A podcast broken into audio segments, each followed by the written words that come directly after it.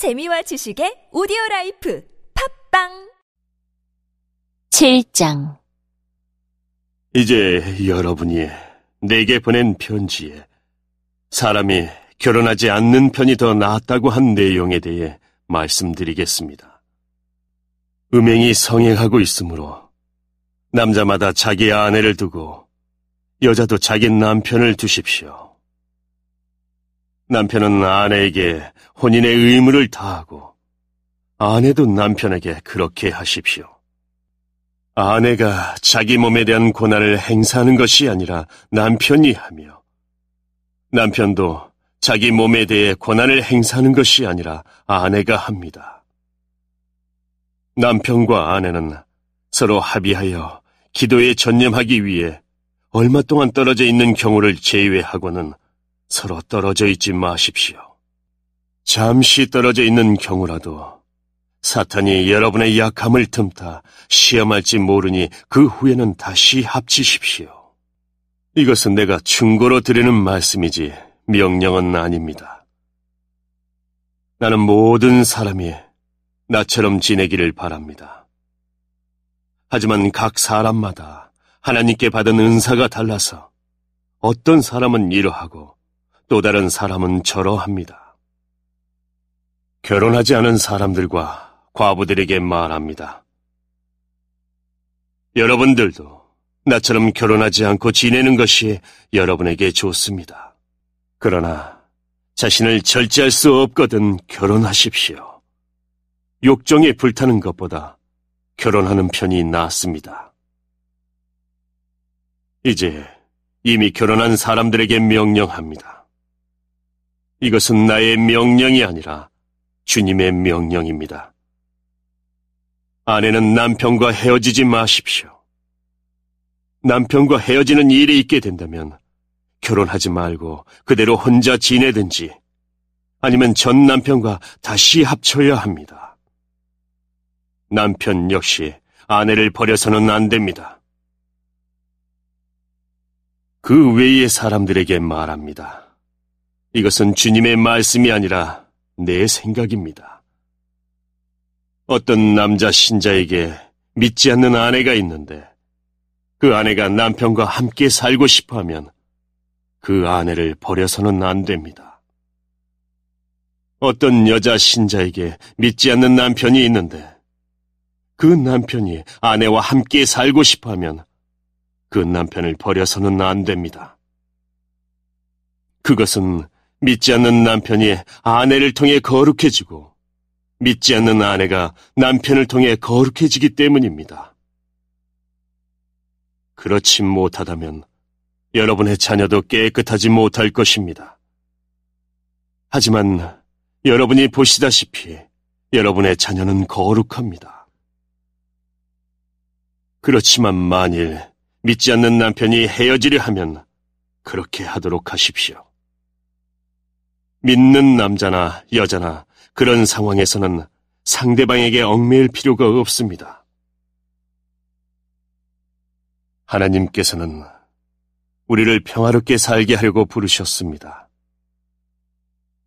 아내된 사람이여, 그대가 남편을 구원할지 어떻게 알겠습니까? 남편 된 사람이여, 그대가 아내를 구원할지 어떻게 알겠습니까? 각 사람은 주님께서 각 사람에게 나눠주신 대로, 그리고 하나님께서 부르신 위치를 그대로 유지하며 살아가십시오. 이것은 내가 모든 교회에 세워준 원칙입니다. 부르심을 받았을 때 이미 할례를 받은 사람이 있다면 할례 받은 표시를 없애려 하지 마십시오. 그러나 부르심을 받았을 때 할례를 받지 않은 사람이 있다면 할례를 받으려 하지 마십시오.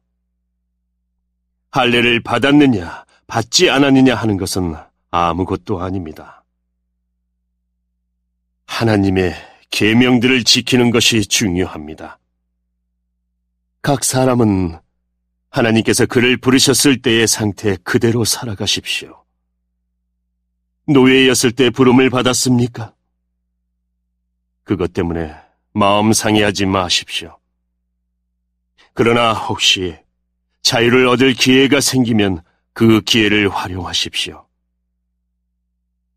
주님 안에서 부르심을 받았을 때에 노예인 사람은 주님께 속한 자유인입니다.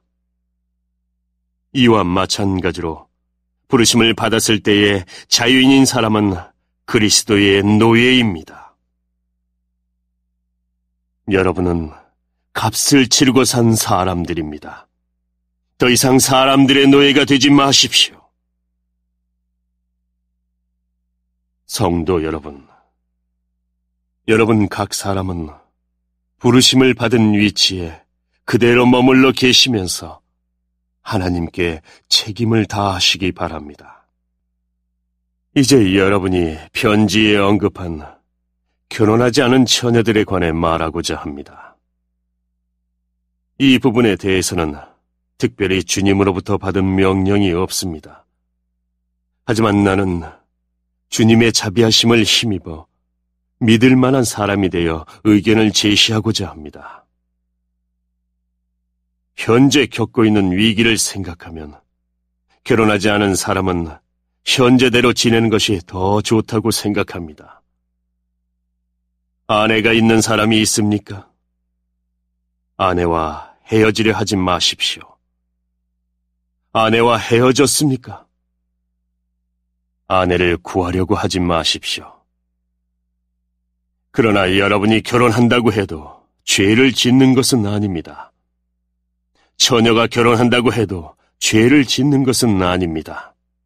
다만 결혼한 뒤에는 이 세상에서 겪는 환란을 맞이하게 될 것입니다. 나는 여러분을 아껴서 이런 말을 하였습니다. 성도 여러분, 내가 하고자 하는 말은 이렇습니다. 시간이 얼마 남지 않았습니다. 지금부터는 아내가 있는 사람들은 아내가 없는 사람처럼 사십시오. 우는 사람은 울지 않는 사람처럼, 기쁨에 넘친 사람은 기쁘지 않은 사람처럼, 물건을 사는 사람은 자기가 산 것을 가지고 있지 않은 사람처럼 사십시오. 세상 물건을 쓰는 사람은 그것들의 마음이 빼앗기지 않은 사람처럼 사십시오. 그것은 이 세상의 현재 모습이 지나가고 있기 때문입니다. 나는 여러분이 마음 쓰는 것 없이 살기를 바랍니다. 결혼하지 않은 남자는 어떻게 하면 주님을 기쁘시게 할까 하고 주님의 일에 마음을 씁니다.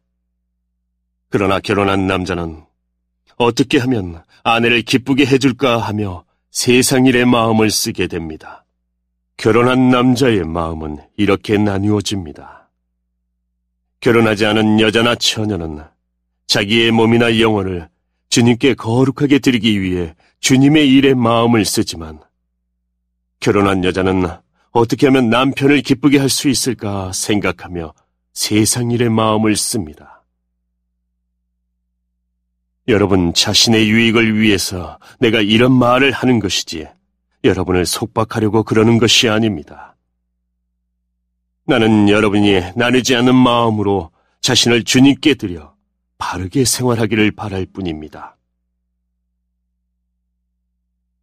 어떤 남자에게 약혼한 여자가 있는데 자기가 그 여자에게 적절하지 못하게 행동하고 있다는 생각이 들고 또이 약혼녀가 홍기를 지날 만큼 나이가 들게 되어 여자와 결혼해야 할 것 같다고 판단된다면 원하는 대로 행하십시오.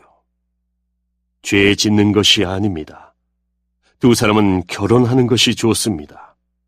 그러나 자기 마음에 결혼하지 않기로 굳게 결심을 하고 또 반드시 결혼을 해야 되는 것도 아니고 자신이 욕정을 억제할 능력이 있어서 약혼한 처녀와 결혼하지 않기로 결심을 했다면 그것도 잘하는 것입니다.